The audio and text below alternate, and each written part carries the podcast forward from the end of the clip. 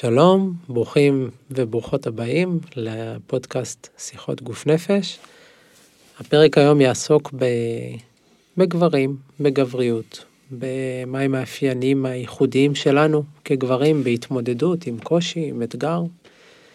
לי קוראים מושיק ליכטנשטיין, אני מטפל באיזון גוף נפש, מנחה מדיטציות קבוצתיות ומעגלי גברים מבאר שבע. וכדי לדבר על הדברים החשובים האלה בעיניי, הזמנתי את אורי לביא. בוא תציג את עצמך.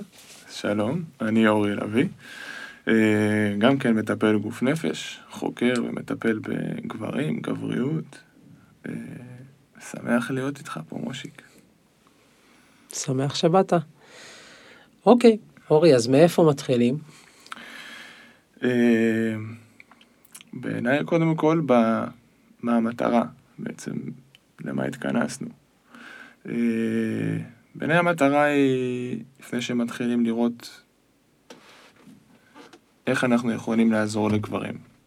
אחרי זה נפרוט מן הסתם את הקשיים והמורכבויות והאתגרים, אבל איך אנחנו יכולים לעזור, ואיך אנחנו יכולים להפוך את החיים של גברים ליותר קלים, או יותר טובים, או, או עשירים יותר בכלים להתמודד עם האתגרים שיש, שיש להם היום. זה מאוד מקובל עליי, וגם נראה לי נכון רגע לעצור ולעשות כוכבית. אנחנו מבינים שהיום אה, יש הרבה סוגים, סוגיות של מין ומגדר, ואנחנו כבר לא מדברים על אה, הגדרות שהן אה, דיכוטומיות ובינאריות, אלא על איזושהי סקאלה, ואנחנו לטובת השיחה הזאת נדבר בהטרו. כדי לנסות להעביר מסרים בצורה ברורה, אבל אנחנו מבינים שהמציאות היא מקום הרבה יותר מורכב מזה. אה, ככה, מה שנקרא, כוכבית. אוקיי, אז איך ממשיכים? אמ, קודם כל בעצם זה, אתה יודע, כמו שמדברים על אה, אדם שיש לו קושי, הדבר הראשון שצריך לעשות זה להודות או להכיר ולראות בקושי. אמ, אז בעצם הרבה פעמים שאתה, שאני נפגש ונכנס לשיחות עם אנשים, לאו דווקא בקליניקה ובטיפול, על זה שלגברים יש קשיים ומורכבויות, אז אה, הרבה פעמים אה, הגבות עולות אה, לכיוון המצח. זאת אומרת, איזה קשיים יש לגברים שמייחדים גברים. אה, אז אפשר למנות קודם כל את הקשיים החברתיים שקל למנות אותם סטטיסטית. אז רגע, לפני שאתה צולל, אנחנו ניתן לזה כותרת. אולי המצב המורכב של הגבר, נגיד הגבר הישראלי, כי אנחנו מדברים על עצמנו ועל כאן, ב-2020. אם פעם אפשר להגיד שהמצב היה יחסית ברור. אה, אולי טיפה, לא, לאו דווקא קל או קשה, אבל יחסית פשוט. אחד הולך מפרנס, אחת נשארת בבית, עם כל השלל, אה, נגיד, נגזרות של זה, אז היום אנחנו בסיטואציה שהמצב המורכב של הגבר הישראלי. כן. הייתי רוצה להתחיל ולחלק את זה קודם כל לשני חלקים. אחד זה המורכבות והקושי של מה זה בעצם איכות גברית. מה אני כגבר, כבן זוג, כגבר בעולם, מביא לשולחן, מה האיכויות שלי, מה הייעוד שלי. אה, נקרא לזה, נשים את זה תחת כותרת שאלת האונים, או המסוגלות, או היכולת. והצד השני, הייתי שם אותו תחת הקטגוריה של איך אני מתמודד עם זה שקשה לי. יפה. והאם בכלל מותר לי שיהיה לי קשה. ואנחנו חושבים על זה כמו שני צדדים של מטבע, שבאמת, אני מנסה לקחת את מה שאתה אומר ולשים את זה בתוך החיים, הסיפור הזה ש... משפטים שפעם היו נאמרים, חכה חכה שאבא יבוא, או אבא החליט וזהו, אנחנו מבינים שיש התפרקות של הפטריארכיה בתוך המבנה המשפחתי המוגדר, זה כבר לא אבא, איך, באיזה סרט הם אומרים, האבא הוא הראש והאימא היא הצוואר, שהאבא קובע והאימא היא מזיזה את האבא, כאילו אבא הוא גם אומניפוטנטי, הוא הכי קובע והוא גם מנותק, הוא לא במגע עם מה שקורה, אפשר אה, לנסות להפעיל עליו מניפולציות. אז היום, היום אנחנו לא ככה, היום אנחנו גברים, אנחנו בני זוג, אנחנו רוצים להיות שותפים רגשיים שווים, אנחנו הורים, אנחנו רוצים להיות הורים מעורבים, אנחנו אנחנו גם רוצים שתהיה לנו קריירה משגשגת, אבל יש איזה אולי השוואת לחצים בהגדרות תפקיד בין האב לאם, בין הגבר לאישה, מדברים יותר על שותפות, ואז אנחנו כגברים איבדנו משהו מה... מהכוח הזה שקודם היה לנו ועכשיו הוא נאסר, אפילו אם הכוח הזה היה ניתן לנו, שהיום אנחנו נגיד שהוא ניתן שלא בצדק. אבל בסדר, היה, ועכשיו אין, ועכשיו מה אני עושה עם זה? ומצד שני, אוקיי, אז אני אבא ואני מעורב וזה, אבל אני עדיין מבין שיש פער ביני, האבא, לבין בת הזוג שלי, האימא, בביטוי הרגשי. שנינו נעבור חוויה קשה עם, עם ילד נופל, שובר את הרגל. משהו שקרה לי בקורונה. בסדר, קורה, ילדים נופלים, שוברים את הרגל. אני ואשתי, היא בכתה מזה. ו, ואני פחות, הרבה פחות. עכשיו, בעיניים של מטפל גוף נפש, אני אומר, הדבר הכי טבעי, שלא להגיד החיוני לעשות כשדבר כזה קורה לך, זה לבכות, כי אתה עובר איזושהי פציעה, זה פציעה רגשית שהילד שלך שובר את הרגל.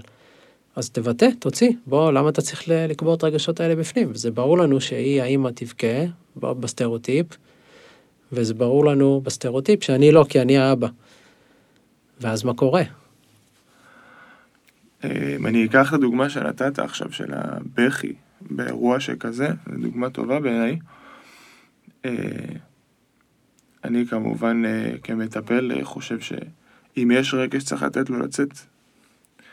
ואני אחזור רגע, אני אחבר את זה למה שאמרת קודם, להורות, למעורבות ההורית, שאנחנו רוצים להיות יותר מעורבים היום, ולא האבא שחוזר הביתה ומחלק ציונים ל, לילדים ו, ולאיך יתנהל היום. אז הרבה פעמים, אה, אני, בדיוק הייתה לי שיחה לפני כמה זמן עם אה, מישהי שעושה דוקטורט אה, בגבריות, חוקרת בין השאר דיכאון אחרי לידה אצל גברים, זה משהו שלא ידעתי שקיים. ודיברה על העניין הזה של האם גברים מחליפים חיתולים, לא מחליפים חיתולים. בעיניי, לא שאני חושב שזה פסול או לא פסול, בעיניי זה בלי לזלזל, זה קצת כמו עוד משימה בבית, כמו להוריד את הזבל. כאילו, אני כגבר לא מביא שום ייחוד לזה שאני מחליף חיתול. זה לא שאני לא צריך לעשות את זה, זו אחת המשימות שיש בבית. אבל שום איכות שלי כגבר לא באה לידי ביטוי בפעולה הזאת. ואז נשאלת השאלה, מה האיכות שאני מביא כגבר, כאבא, לתוך הורות, לתוך תא משפחתי, לתוך זוגיות? אה, וזו שאלה שצריכה להישאל וצריך לתת עליה את הדלת, לא שאני חושב שיש איזושהי תשובה חד ערכית אליה, אבל הרבה פעמים בתוך הבלבול הזה והשינוי ביחסי כוחות שדיברת עליהם, אני פחות אוהב להסתכל על זה אה, בהיבט של יחסי כוחות. כי אני לא מסתכל על אה, זוגיות כ, כמאבק בין מגדרי. אני מסתכל על זוגיות כשותפות. ובתוך כך אני רוצה לראות מה האיכויות שאני כגבר יכול להביא אה, לתוך המרחב. מה אני תורם למערכה מעבר למשהו כמו להחליף חיתול. כאילו, זו פעולה שגם לצורך העניין רובוט יכול לעשות. אז אתה מדבר על, יחד עם המהלך של השתתפות בחובות, אתה מדבר על הדילמה שאני חושב שכולנו כגברים בעידן הזה עוסקים בה, שזה ההשתתפות במשמעות. כי אני ככה אגיד על, ה, על הנשים, על אשתי. להיות אימא זה, זה לא קל, אבל יש שם איזשהו מרכיב שהוא בילט אין. נגיד ההיריון, נגיד הלידה, ואני מרגיש שאני חושב על ההריונות והלידות של הילדים שלי, ואני מרגיש שזה משהו ש... אשתי עברה, ואני הייתי צריך לברר. לא שהיא לא הייתה צריכה לברר, הייתה גם צריכה למצוא את עצמה בתוך הדבר הזה, אבל יש, בוא נגיד, היה איזה, היה מסגרת. זה כמו ללמוד בפתוחה, כמו ללמוד באוניברסיטה רגילה. יש קורסים, יש לו"ז, נכנסת להיריון, תשעה חודשים, בונה את זה, מרגישה בגוף. ואני כאב, אנחנו כאבות, אולי צריכים אה, ליצוק מחדש את המשמעות ההורית שלנו כאבות כי אנחנו מבינים שאנחנו לא יכולים להשתמש בפרדיגמה שהייתה פעם, וזה לא כזה ברור, לי, זה לא עד הסוף ברור. או נראה לי שבדור שלנו זה לא עד הסוף ברור, של אז אוקיי, אז מה אני עושה עם זה? כי אני, אמרנו, אני לא השופט שבא בסוף היום, אז אני יודע שאני משתתף בחובות בצורה שווה, כי אני שותף. ואני רואה שהיא, האמא, היא מביאה ערך מוסף, היא מניקה, אני אומר מניקה במובן העמוק, לא בעלה... מזינה. כן, רחב. ואז מה, על איזה מסילות, על איזה דברים, מה הערך המוסף שלי כאן? כן, זאת שאלה, בהחלט. כן. אה, דיברת על התהליך של הלידה וההיריון, שכאילו הוא איפשהו מובנה אבולוציונית ביולוגית אצל האישה, אה, ושהגבר הוא קצת כמו איזה עובר אורח או מלווה שלא כל כך ברור לו מה תפקידו. תומך. כן, שהרבה פעמים לא... מעניין שהעלית את זה במסגרת ההיחשפות שלי לעניין של דיכאון אחרי לידה אצל גברים, שהרבה מזה יושב, אה, יושב על העניין של השינוי בתפקיד שלי ובמעמד שלי פתאום. איפה אני עומד ביחס לתא הזה שהיה, מדובר בעיקר על הילד הראשון, על הילדה הראשונה. עד עכשיו אה, זוגתי הייתה בשלב הכי גבוה בסולם שלי ואני הייתי אצלה ופתאום מגיע איזשהו אה, עולל קטן ש... שמוריד אותי במדרגות הסולם ואיפה אני עומד בתוך האירוע הזה. אז זה גם כן שאלה ש... שלי כגבר בתוך זוגיות שהייתי רגיל לקבל איזשהו, לקבל ולהיות חלק מתוך איזשהו מערך שפתאום הורדתי ממנכ"ל לסמנכ"ל. אולי עוד, אה, אולי אחד יותר מתחת. כן.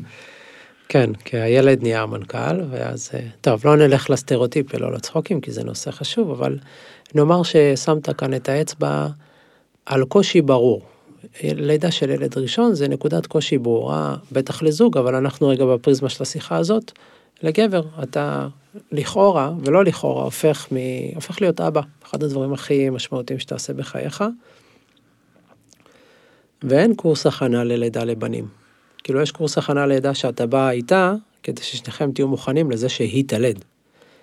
אבל אין, ואני אני אגב מאמין שזה יהיה עוד כמה שנים, של רגע כניסה להורות, כי אין מדורת שבט, אתה לא יכול ללמוד מהזקנים של הכפר.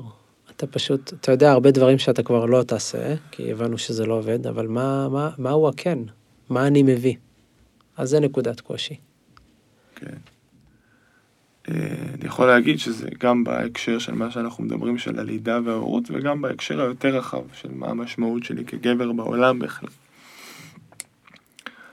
אה, העניין הזה של לבחור את הייעוד, אנחנו קוראים ושומעים את זה בהרבה מקורות אה, שמדברים על זה, של העניין של לאמץ אחריות.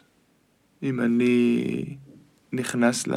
קח שוב את הדוגמה של, של, ההורות, של כאבא, אם אני נכנס לתהליך הזה, אה, נקרא לזה תחת הפריזמה של אבא פגום, למי שלא מכיר, האבא השטותניק, החסר תועלת, הילד הלא מפותח, המן צ'יילד, המקטין ראש, אה, שרק מחפש איפה לא יטרידו אותו ולא ייתנו לו משימות, אז אני בעצם חוטא לתפקידי.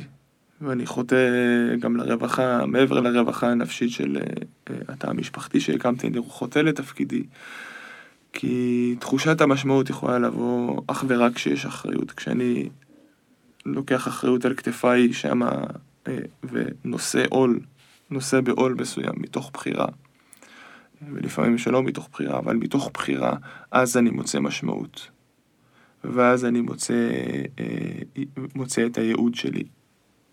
תבחר אותו, תבחר שיהיה מה שאתה תרצה שהוא יהיה. אבל אם אני לא אסתכל על הדברים האלה ועל האתגרים האלה כחלק ממשימה שאני לקחתי לעצמי בחיים וכחלק מאחריות ש, שבס, שבקצה שלה אה, אה, אני פוגש משמעות, אז אני בקלות יכול להידרדר או ליפול למקום הזה של, אה, של או נקרא לזה החפ"ש המקטין ראש וגם של, של הדיכאון של רגע אף אחד לא רואה אותי ואף אחד כבר לא נותן לי ואני כל פעם, עם עוד ילד, עם כל ילד שבא, אני אוריד במדרגות ההיררכיה נקרא לזה. אז זה קצת מתחבר למה שאמרנו בהתחלה, בעצם אחריות ובחירת ייעוד כצעד של אה, לקיחת בעלות על אונים. אני בוחר את ה... במרכאות או שלא במרכאות, את העול, שזה אולי מה שאנחנו קצת מנסים להתחיל לשרטט את המהלך של מה לפי דעתנו יכול לסייע לגברים. אז אנחנו מדברים על אה, בעצם לבחור את המשימה שלי כדי לקחת בעלות על הכוחות שלי. לנוע מהמקום של מה אני לא, כי היום אולי שווה לפתוח פה סוגריים ולהגיד שלפחות במסגרת השיחה הזאת, בחדר הזה, אנחנו עושים מקום לזה שהפטריארכיה היא, היא מבנה מדכא, אבל היא לא מדכא רק נשים. פטריארכיה היא דבר שמדכא, והיא מדכא, מדכא גם את הגברים בתוכה. למשל, במה שאנחנו מדברים על זה שביטוי רגשי זה התופעה אולי הכי טבעית בעולם, ילדים נולדים שמביעים רגשות, ותוך כמה שנים קצרות החלק הבנים של הסיטואציה הזאת בהיקפים גדלים ילמד. בין אם להסתיר את הפגיעות שלו ללהימנע ממנה. ובמובן הזה הוא, הוא יעבור דיכוי. ו... אז יש כאן מצד אחד את הדבר המבורך של לצאת מהדיכוי של אנשים ולהימנע מפגיעה בנשים, שאנחנו מאוד בעד זה, אבל בו, בו בזמן אנחנו גם רוצים לעשות מקום למה התיקון שגברים צריכים לעבור. שזה גם מצד אחד לחזור לאונים, כמו שאמרנו קודם, גם מצד שני לדעת להיות מסוגל לבטא פגיעות, במיוחד בהתמודדות עם קושי. אה, אני לא כל כך אוהב להסתכל על זה בפריזמה של הפטריארכיה, כן או לא. אה, כרגיל, אני אני ואתה אתה. כן, אה, שזה בסדר גמור. אני אגיד שאני אחזור לדוגמה שנתת על הבן שלך ששבר את הרגל בקורונה.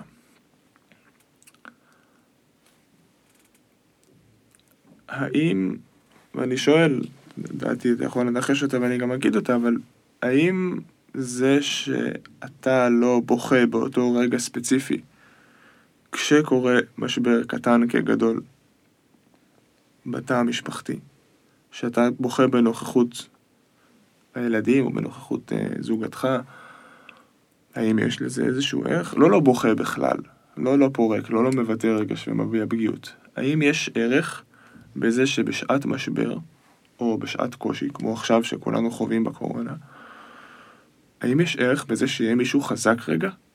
חד משמעית זה גם עניין של בחירה. קורה משבר, אני עושה שריר, ואני נהיה יציב, ואני מחזיק, ואני מתמודד, ו... זה, זה לא בדיוק בחירה ולא בדיוק אינסטינקט, זה איפשהו באמצע, אבל כך או כך זה תואם את ערכיי. אני עושה את זה כדי, כמו שאמרנו, אני לוקח אחריות. לא שכולם סביבי חדלי אישים, כל אחד עושה את שלו, אבל אני לוקח אחריות, ואני מחזיק, ואני מתפעל, ואני פותר. וזה, כן, זה חלק מאיך שאני תופס את המהות הגברית שלי. זה חלק ממה שעושה אותי גבר, וזה חלק מהגברי בי שאני מבטא. כמו שיצא לי לבטא במסגרות רבות, אנחנו מכירים את זה. אתה יכול להצביע על מה הערך שזה מבטא, שאתה חזק בסיטואציה של משבר משפחתי לצורך העניין? לא, זה מאוד חשוב. מעבר למשבר הספציפי של רגע לפתור, יש בזה בעיניי הרבה modeling נכון. להראות לילדים, לא משנה אגב אם בנים או בנות, להראות להם איך אה, אפשר להתמודד ואיך מתמודדים, מעבר לצמצום גם של. האפקט הטראומטי של סיטואציה, כי אם ילד נופל ומקבל מכה, ואני אומר לו, אוקיי, אתה בסדר, בוא תקום, חיבוק, ובקצב שלך תמשיך הלאה, או אם אני דופק את הצרחה של החיים, אז החוויה נרשמת אצל הילד אחרת. אז אני אתייחס גם רגע לעבר וגם להווה אה, בהקשר הזה, מהנקודת מבט שלי. זה שאם אתה דיברת על הפטריארכיה, אז בעבר האתגרים האנושיים שגברים ונשים היו צריכים להתמודד איתם היו לכל הפחות הרבה יותר קשים ממה שאנחנו מתמודדים היום. ברמה הפיזית. פיזית, משאבים, חוסר כן. ודאות, שלטונות מזוויעים. כן. בני אדם היו צריכים להתמודד עם אתגרים מאוד מאוד קשים. לא צריך להעמיק יותר מדי בהיסטוריה כדי להבין את זה. לכן הצורך בלהיות חזק והצורך בלהדחיק ולשמור על פסאדה יציבה ואיתנה אה, כדי שהספינה לא תישבר ותטבע, היה הרבה יותר נחוץ. לחזור חזרה להיום, אני חושב שהיום יש צורך, אפילו צורך טיפה להחזיר, לא להגיד עטרה ליושנה, אבל טיפה ממה שהיה לתחושתי, ואפשר גם, אני יכול גם, אשמח לתת לזה כל מיני אנקדוטות ממחקרים, אם יתאפשר, אבל בשורה התחתונה, אני חושב שהדבר הנכון בעיניי היום הוא כן להביא את, ה, את הכוח של ההחזקה והאיתנות, והרגע אני לא מתפרק, אבל באותה נשימה לדעת כן לפרוק. זאת... תסביר. בעיניי יש הבדל בין פריקה להתפרקות. כלומר, ברגע שעכשיו לא עלינו אה, חווים איזושהי טרגדיה משפחתית, או טרגדיה בקהילה שקורית. אה, מוות לא צפוי של מישהו, או משהו כואב אחר. מכיר. ו... כמו שאמרת, בדיוק כמו בדוגמה של הרגל שנשברה, מישהו צריך להחזיק את הספינה, מישהו צריך לדאוג שזה יהיה, שיהיה, שיהיה נווט, שיהיה מישהו במגדל הפיקוד של הספינה. באותה מידה, אני חושב ש... כדי למנוע שהדברים לא יתפרקו. וב... ובאותה נשימה צריך להיות מצב שבו המנווט, או זה שמחזיק רגע את הסיפור הזה, צריך גם לתחזק את עצמו. וזה מתחבר גם לנושא שלנו של היכולת של לגברים, או הקושי של גברים לבוא ולפרוק, לבוא ולהוציא את אשר על ליבם. לבוא ולהראות פגיעות, ולבוא ולהראות חולשה, ולהראות חולשה, בדגש על חולשה, מתוך אונים, מתוך כוח. זאת אומרת, אני מרגיש וחושב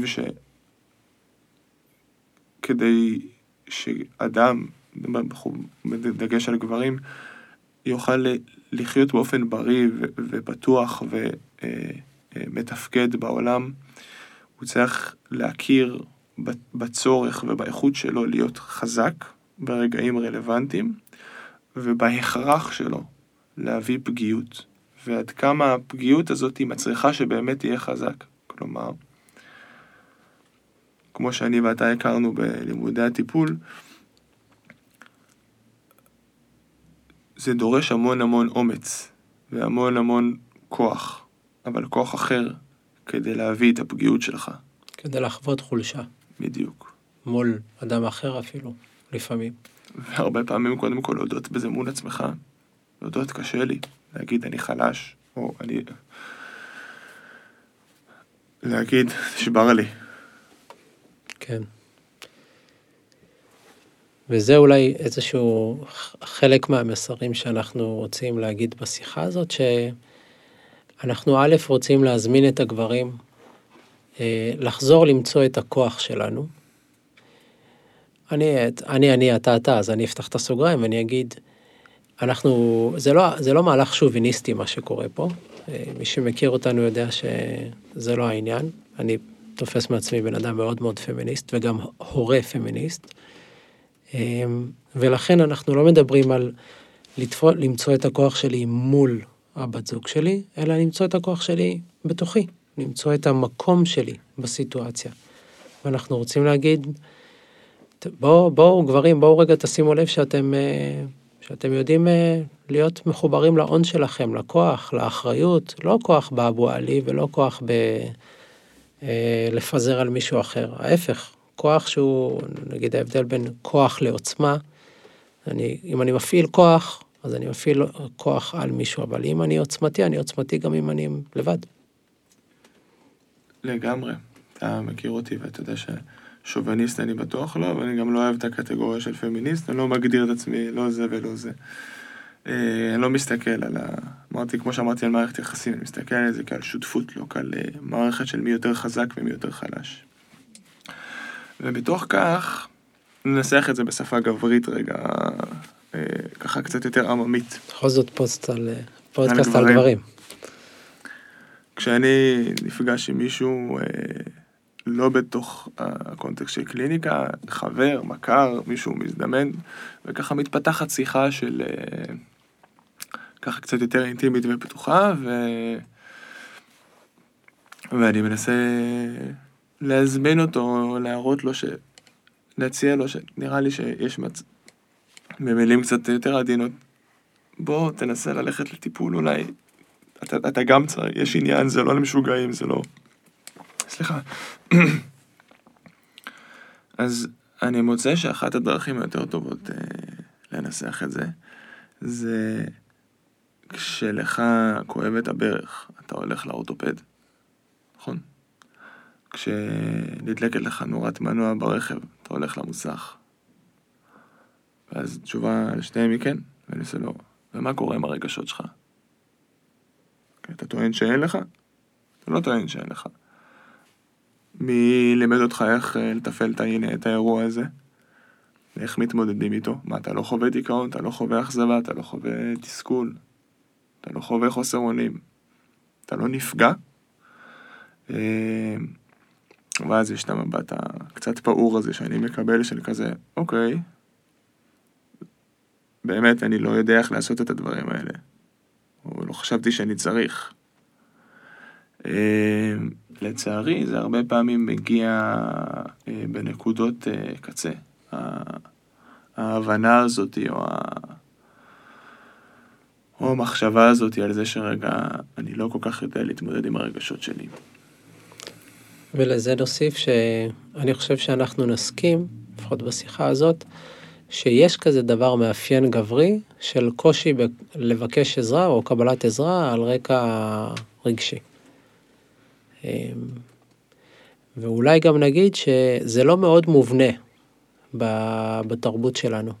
אין, אה, למעט ללכת לטיפול או שיחה פתוחה, מעמיקה עם חבר טוב, אין כיום הרבה מנגנונים שאני מכיר שגברים יכולים ללכת ולהיות במרחב בטוח שהם יכולים להרגיש שהם יכולים עכשיו לפרוק את מה שעל ליבם. אני אומר את זה גם בתור מישהו שמעביר מעגלי גברים.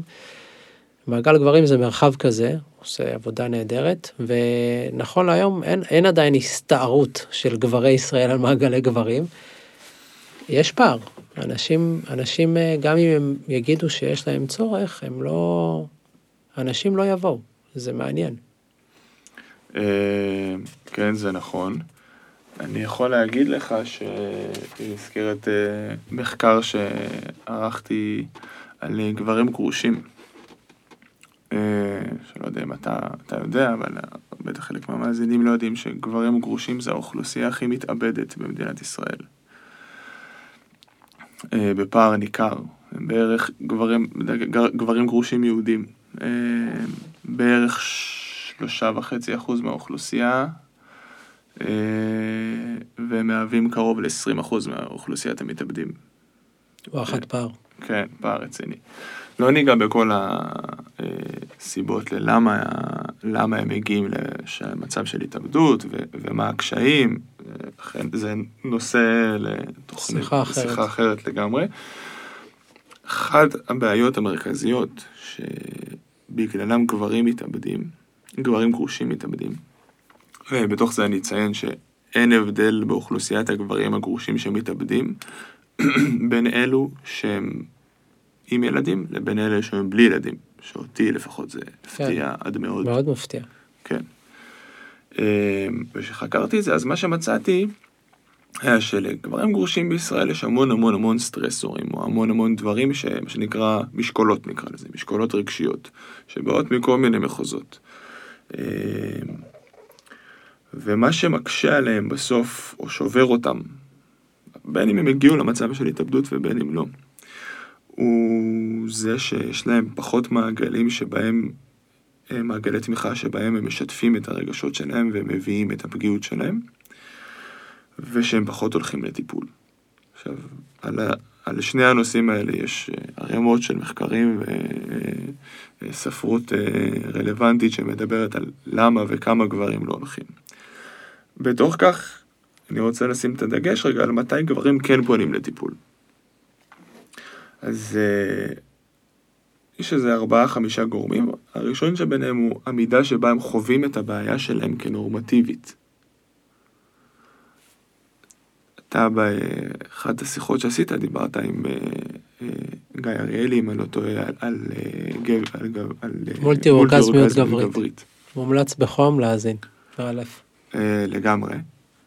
ובתוך כך, בתוך השיחה הכנסתם והעליתם נושאים שגם, שפעם בוודאות וגם היום עדיין הם יותר מקבלים מקום, אבל עדיין נושאים כמו אוננות.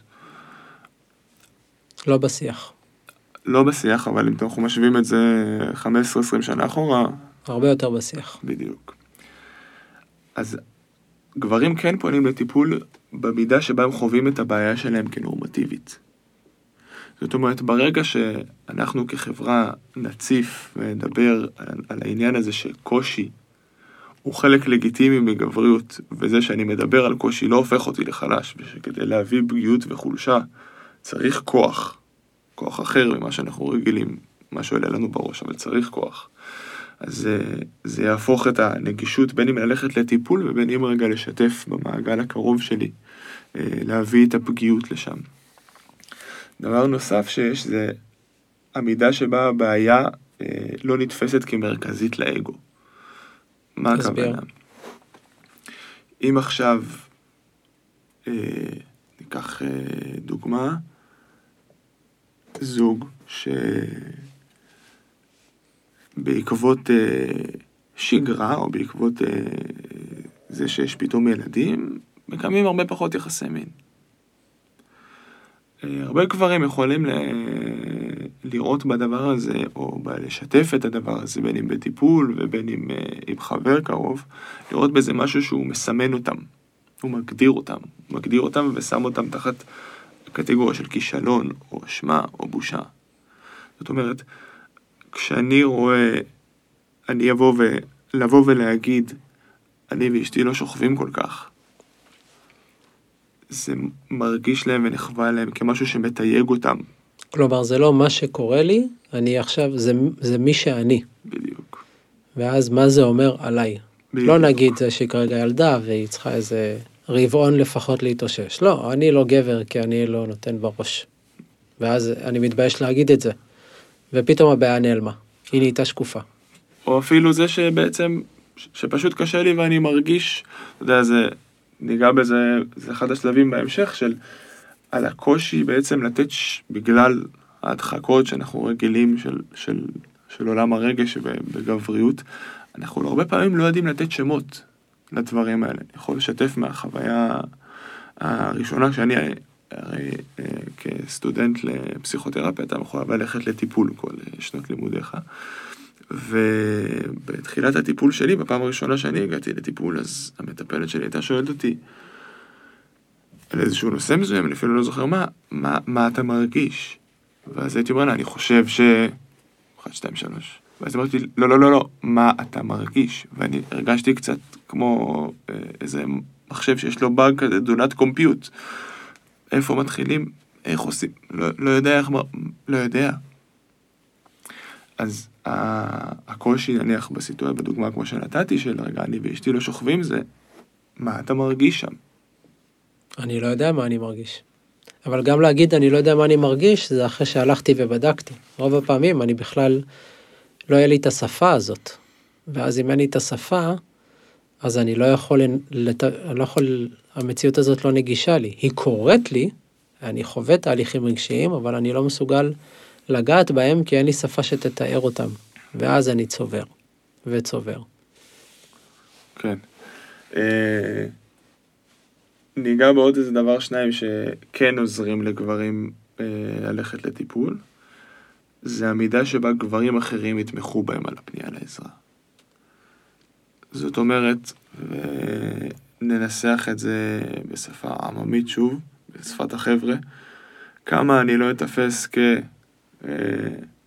כבכיין, נקניקייה, אה, חלבי, וואטאבר, איזה שם גנאי שתרצה למצוא, לקרוא לזה, אה, בזה שאני פונה לעזרה, בזה שאני מבקש עזרה, ובזה שאני צריך לדבר על הרגשות שלי ולפרוק אותם. ברגע שיש לגיטימציה, ויש קבלה אמיתית בתוך, בתוך, בין חברים, נתחיל מזה קודם כל, במעגל הקרוב של הרשת החברתית הקרובה אליך, בין חברים או בתוך משפחה, לגיטימציה לקושי שלך. אני גדלתי עם אבא שאני מאוד מעריך ואוהב, שיהיה בריא, עד 120, שבתוך תפיסה אמר שאף פעם לא קשה. אין דבר כזה שקשה. עכשיו, יש לזה ערך. יש לזה ערך. מנטלית ומבחינת האיתנות יש לזה ערך. אבל יש ערך גם בלתת לגיטימציה לזה שבאמת קשה לי, או שאפילו לא קשה לי, עצוב לי, או נעלבתי, או אני מרגיש חלש, או אני מרגיש פגוע. יש לזה ערך. או אני צריך חיבוק, כן, וכולם צריכים חיבוק. זה גנרית נכון על כולם. כן. אה, כן, יש עוד כמה גורמים, אבל בסוף, בסוף, אה, אם אני צריך לסכם את זה, גברים פונים לטיפול אה, כשהם מקבלים לזה לגיטימציה וכשהם מרגישים שזה לא שם אותם תחת איזושהי סטיגמה או כותרת. אה, ואני יכול להגיד שבקונטקסט של המחקר של, אה, אה, של הגברים הגרושים, אה, גם מהספרות ובעיקר מהרעיונות אתה רואה את זה, שגברים שהלכו לטיפול, והיו באמת בנקודות משבר שאתה אומר לעצמך, אללה, היסטור, מאיזה, לאיזה בור הם נכנסו ברמה הרגשית, עזוב רגע את הסיפורי מעטפת. ושהייתה להם מעטפת, ואו שהייתה להם מעטפת חברתית קרובה, שבאמת הכילה אותם ונתנה להם מקום להביא את הפגיעות שלהם, זה פשוט מדהים לראות כמה הם יצאו מחוזקים מהסיפור הזה. אה, ובכוונה הדוגמה הזאת של גברים גרושים, הם אוכלוסייה הכי מתאבדת בארץ, אה, מדגימה את זה הכי טוב. ברגע שיש לך מקום ולגיטימציה להביא את החולשה שלך, היכולת שלך להתנהל בעולם אה, הופכת להיות הרבה יותר בריאה וקלה. אוקיי. אז אנחנו קצת רגע חושבים איך אה, לארוז את כל זה. אז אולי הסיכום ביניים יהיה משהו כמו, קודם כל, אנחנו, יש, יש לנו מפה כמה קריאות שאנחנו קוראים. אז יש קריאה לתיקון, אנחנו קוראים לכל, יש במעגלי גברים שפה גם, שהיא שפה של, הזה, לכל, האח, לכל האחים הגברים שלנו. אה, לנרמל את הסיטואציה, לא צריך לסבך, לעשות מקום.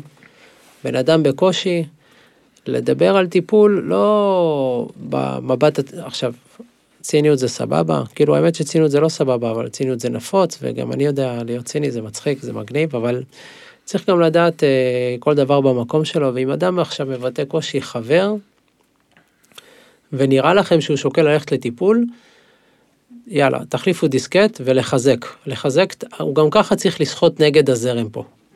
לחזק, יש לכם הרבה כוח לנרמל לו את זה ולסייע לו. אתם רוצים להיות חברים? תהיו חברים בזה, לא בצחוקים. אז אם בן אדם סביבכם אומר, וואלה, קשה לי וזה, רגע לכבות את הציניות חמש דקות להיות איתו, ואחרי זה אם הוא מדבר על אה, טיפול, אז. לחזק, ואם זה לא עולה, להציע. ועוד משהו שאולי שווה לדבר עליו זה לדבר על הטיפול שלי. זאת אומרת, אה, יש, תמיד יש את הדברים האלה שהם טאבו, שאם זה נפתח במקרה במילואים באיזו שיחה כזאת של אמצע הלילה, אתה פתאום חושף איזה סוד סופר קריטי שלך, וחצי פלוגה עושה את זה גם. ואז למה לא אמרתם שעה אני, כאילו 20 שנה אני קובר את זה, וואלה, אתה זה וזה, אז כאילו, אז יש מקום לפתיחות, כדי, פשוט כדי שיהיה לנו מהלך כולל של מצד אחד להתחבר לפגיעות ומצד שני גם לקבל את ההון של האחריות. אז זאת קריאה אחת. אה, יש לך עוד קריאות? אמ, בוא נעשה את ההשוואה הזאת, לא ישר, שלא יקפצו ישר נורות אזעקה פמיניסטיות, נקשיב עד הסוף. זה אורי מדבר זה עכשיו. אני מדבר עכשיו. בוא נגיד שתיקח את, הס, את הציר שבקוטב אחד שלו יש אה, אימא במשרה מלאה, ובקוטב השני שלו יש אה, אשת קריירה במשרת מלאה.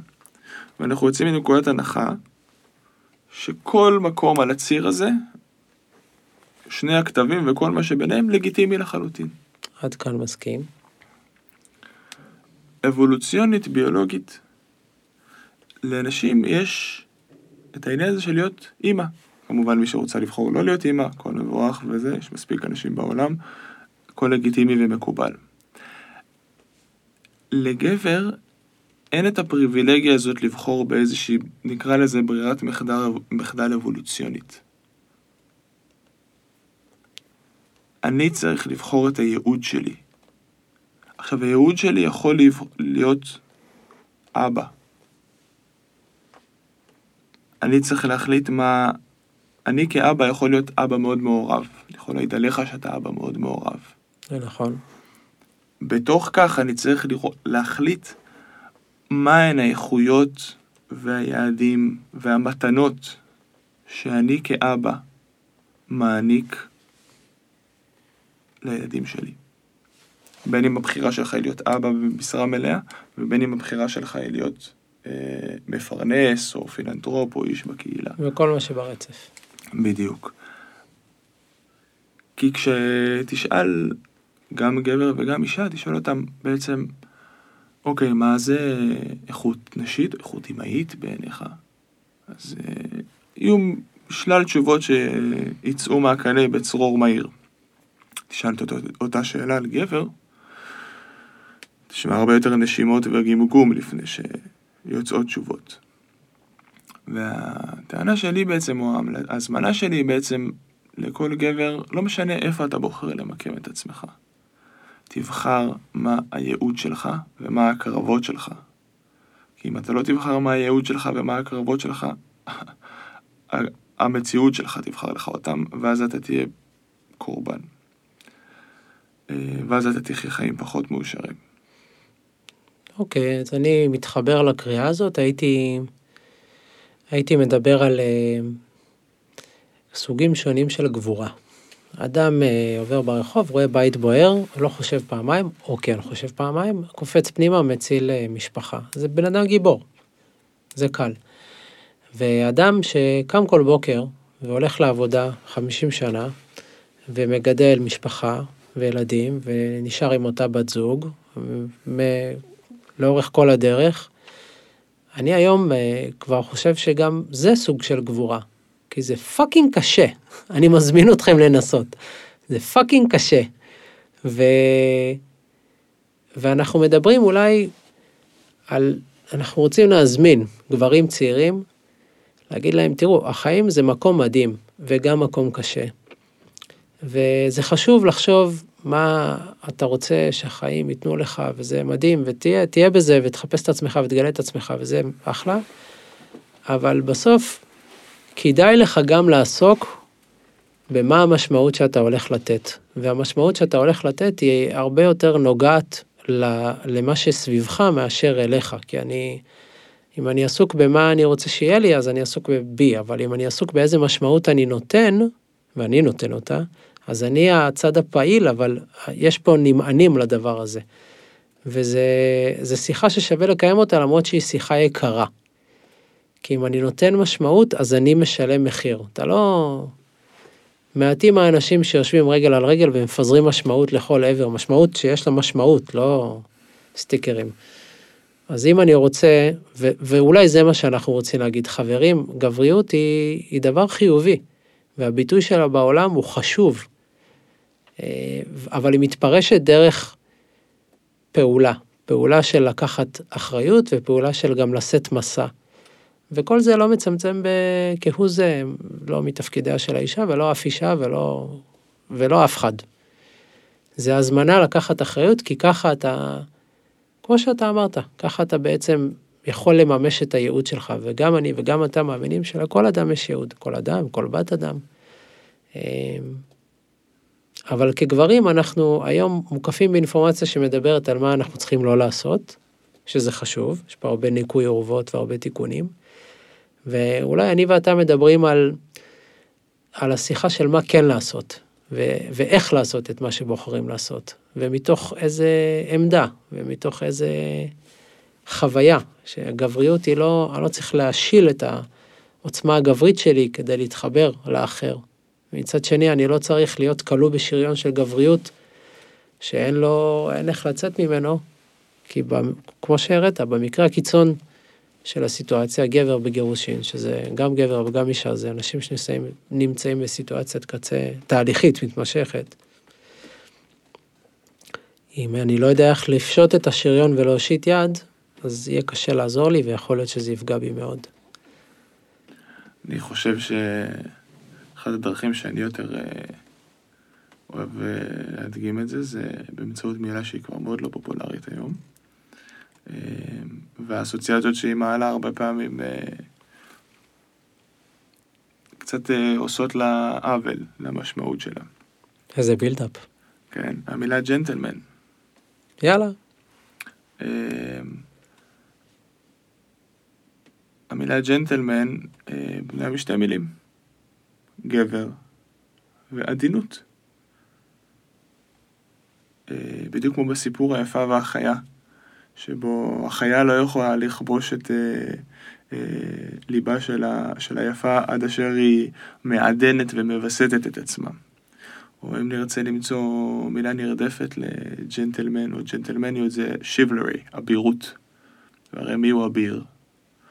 אביר הוא לוחם בסוף. מה לוחם מסוגל ואמור לעשות במקצועו? להרוג. אבל האיכות והערך של, של אביר או של לוחם או של גבר, ג'נטלמן, היא עצם היכולת שלו להיות חזק, להיות בעל אונים, אך לא לשם פגיעה בזולת, לטובת הזולת ולטובת ערך. זאת אומרת, אני לא משתמש בכוח שלי, כוח פיזי, כוח של שררה, כוח uh, של ממון, לא משנה איזה כוח תבחר. אני לא משתמש בו לרע. זהו גבר בעל ערך, זהו הגבר שנקרא לזה בראש הפירמידה החברתית במובן של... מוסר. של מוסר, של איך היינו רוצים לראות, או לפחות כן, זו דעתי. לשם אנחנו שואפים. להיות חזקים, אבל בצורה שלא פוגענית. בדיוק. ו... אתה יכול לראות במערבונים הישנים שגברים היו אה, אה, פותרים אה, חילוקי דעות וסכסוכים באמצעות קרב יריות וסכסוכים עקובים מדם, אבל כשהייתה נכנסת איזושהי גברת לתוך הפאב, הכל עוצר. הם היו שומרים על שפה נקייה ו-yes מ' ומורידים את הכובע. זאת אומרת, עם כל החספוס וה... אלימות משולחת הרסן שהייתה אז, עדיין היה איזשהו מקום, העניין הזה של איך אני מווסת את עצמי. ונותן מקום גם לעדינות שבי, לא רק מול הזולת. בהמשך למה שדיברנו של להביא פגיעות. אוקיי. אמ,